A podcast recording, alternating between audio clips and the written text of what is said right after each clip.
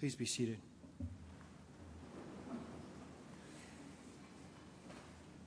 They wound their way through the crowd that had gathered on the hillside to hear their rabbi, Jesus, speak. It was the end of the day, and they were hungry. One by one, they would spread out amongst the little family units gathered and say, Hey, got any extra food on you? We need food. Some people don't have any food. We need food for everyone. Do you have any food? Anything, anything at all? In a large family who had wandered miles out of town uh, to attend the Passover festival and to hear this preacher, Jesus, probably would have been doing well to hold on to what they had. Their selfishness would have been born out of common sense and survival, after all. To run out of food in such a harsh environment and so far away from home could mean the difference between living or dying. But then, of course, they were led by a child, someone who certainly within this crowd would have counted among the least, probably the poorest, who offered his meager offering. Then the disciples and Jesus probably made a big deal out of his example, maybe even incited some righteous guilt and shame amongst the crowd.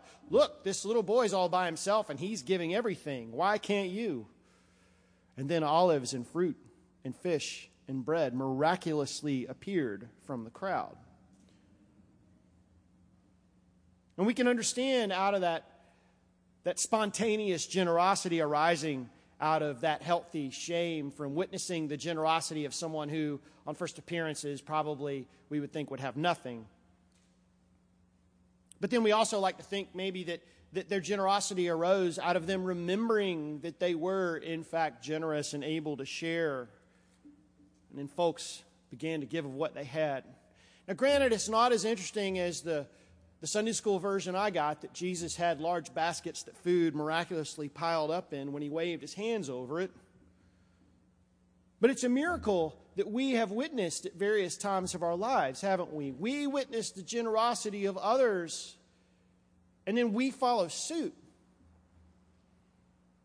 We suspend our disbelief for a moment in the scarcity that plagues us, and we succumb to our own generosity and we succumb to, jo- to God's generosity. We overcome in the moment our own addiction to scarcity and we give. Now, on first glance, we might think that the issue here is abundance, but the opposite is true of us all. Like the 5,000 on the lakeside, we cling to what we have in fear that someday we will not have enough. It's no wonder, though. I mean, we all had to take Econ 101 in college. Our whole economy is based on the fundamental belief that scarcity rules. This is nothing new. The economics of this world present themselves as a zero sum game, don't they? Some people have plenty, and so others don't have enough. So I want to make sure that I always have plenty so I never have scarce resources, right? It makes sense. And you know, even the disciples were these kinds of economists today, right? Somebody, probably Matthew, the tax collector, did some math in the sand furiously when Jesus said, Feed them. And he said, Jesus, six month wages wouldn't be enough. We don't have enough. There's no way we can do this. But we too are like the disciples. We look around in the world around us and we construct for ourselves an idol, a God of scarcity, as one person I read this week put it. And you know, this God of scarcity is not just limited to our money and our tangible resources, though. We limit God's love, don't we? We look at the, the worst among us, the criminal, the, the, our enemies, those who would do us harm, the people who believe differently from us, and we think, surely they don't get any of this love that I hear about every week that God has to offer us. God must give me all of that love. And you know, we also follow this God of scarcity even more stringently when it comes to the one currency that we all have control over our time. There is never enough time, is there?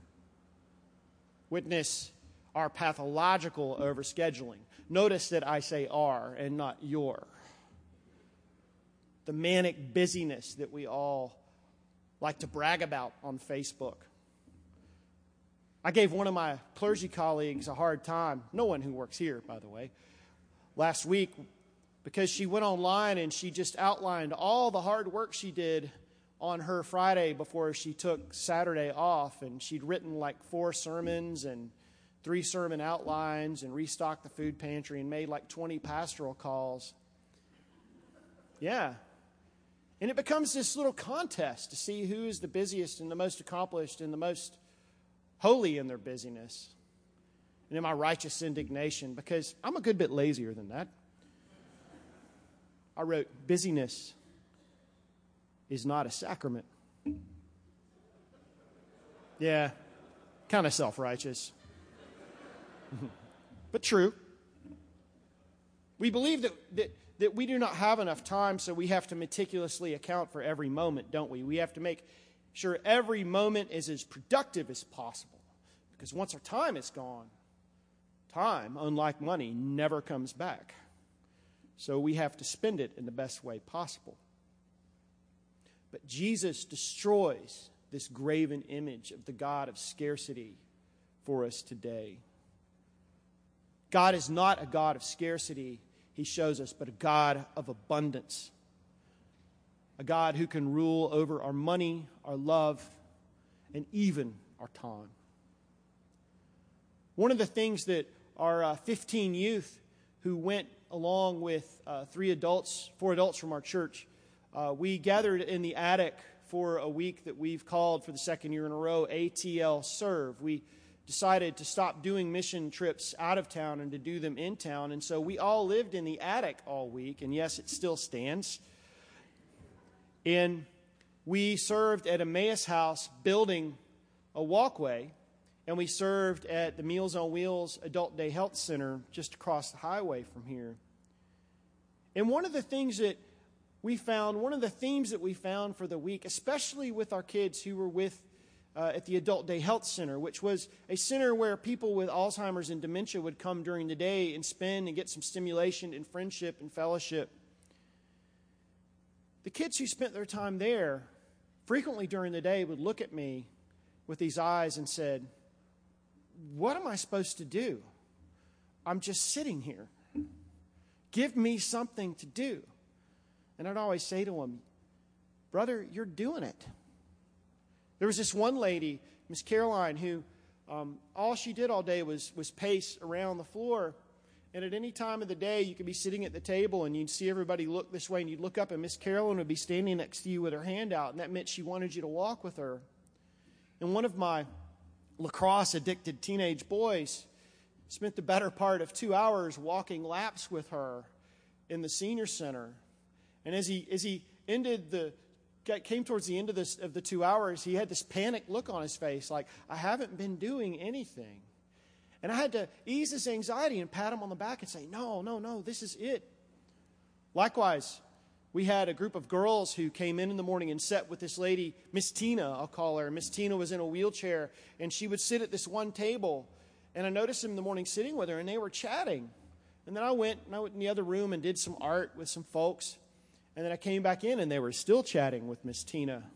And they had these looks on their faces of that were kind of a cross between boredom and desperation. And so I walked over to the table, tried to help facilitate this interaction, and I said, and her nurse was standing close by, and I said, Miss Tina, is there something you'd like to do, like go for a walk, or have one of the girls push you around, or go do art? And she kind of she looked at me, she said, No, honey. And the nurse looked at me and said, Miss Tina is doing what she likes to do. She's real good at bending ears. And these girls looked at me like, What are we doing? We're not doing anything. And so I walked over and jokingly held up my hand and said, Tag, I'm it. And I sat with Miss Tina for about an hour. And it turned out that in 20 minute cycles, they would have the same conversation. And that night they said, We had the same conversation with Miss Tina four times. And they were frustrated because it felt like they were not doing anything. And they didn't realize it, though, that they were doing battle with this God of scarcity. They were taking this time that they had, this abundant time that they had as teenagers. You know, when we're teenagers, we believe that we have all the time in the world and that we should be able to do everything that we want to do. And here they were having to choose to sit in this poorly lit senior center and just hang out with people with dementia. And one of the things that I, we talked about was that for someone with dementia, all they have is the present, right? Miss Tina in 20 minute cycles was meeting you for the first time and was feeling this immense happiness that you were spending time with her. So know that five, six, maybe 10 times today, you made her week. You may have even made her life. One of the biggest tensions that they had to let go of during the week, believe it or not, was this belief that they were not doing anything. The kids from Emmaus House would come back and they'd show us pictures of all the boards they'd ripped up and all the junk they'd thrown out and all the things that they'd nailed together. And it was easy for them to quantify what happened every night. But the kids that went to the senior center had to learn to grapple with the fact that what they had to share was their time and their energy and their attention. They had to share their presence. And they had to act for at least a week on what Jesus gives us today in the miracle of the feeding of the 5,000. They had to embrace this abundance that they carried with them of time and attention and presence. So, what we can learn today is that when we embrace this abundance, miracles do happen. Giving love can happen. When we let go of our, fears, our, our fear of scarcity and we stop worshiping the God of scarcity, we can feed 5,000. We can love a room full of senior citizens with dementia. We can practice God's economics. In God's economics, the poor are fed, the aged are cared for, and the least of these do not slip through the cracks. God's economics are simple. God loves us abundantly. God loves us wastefully. God loves us with no hint of scarcity. Amen.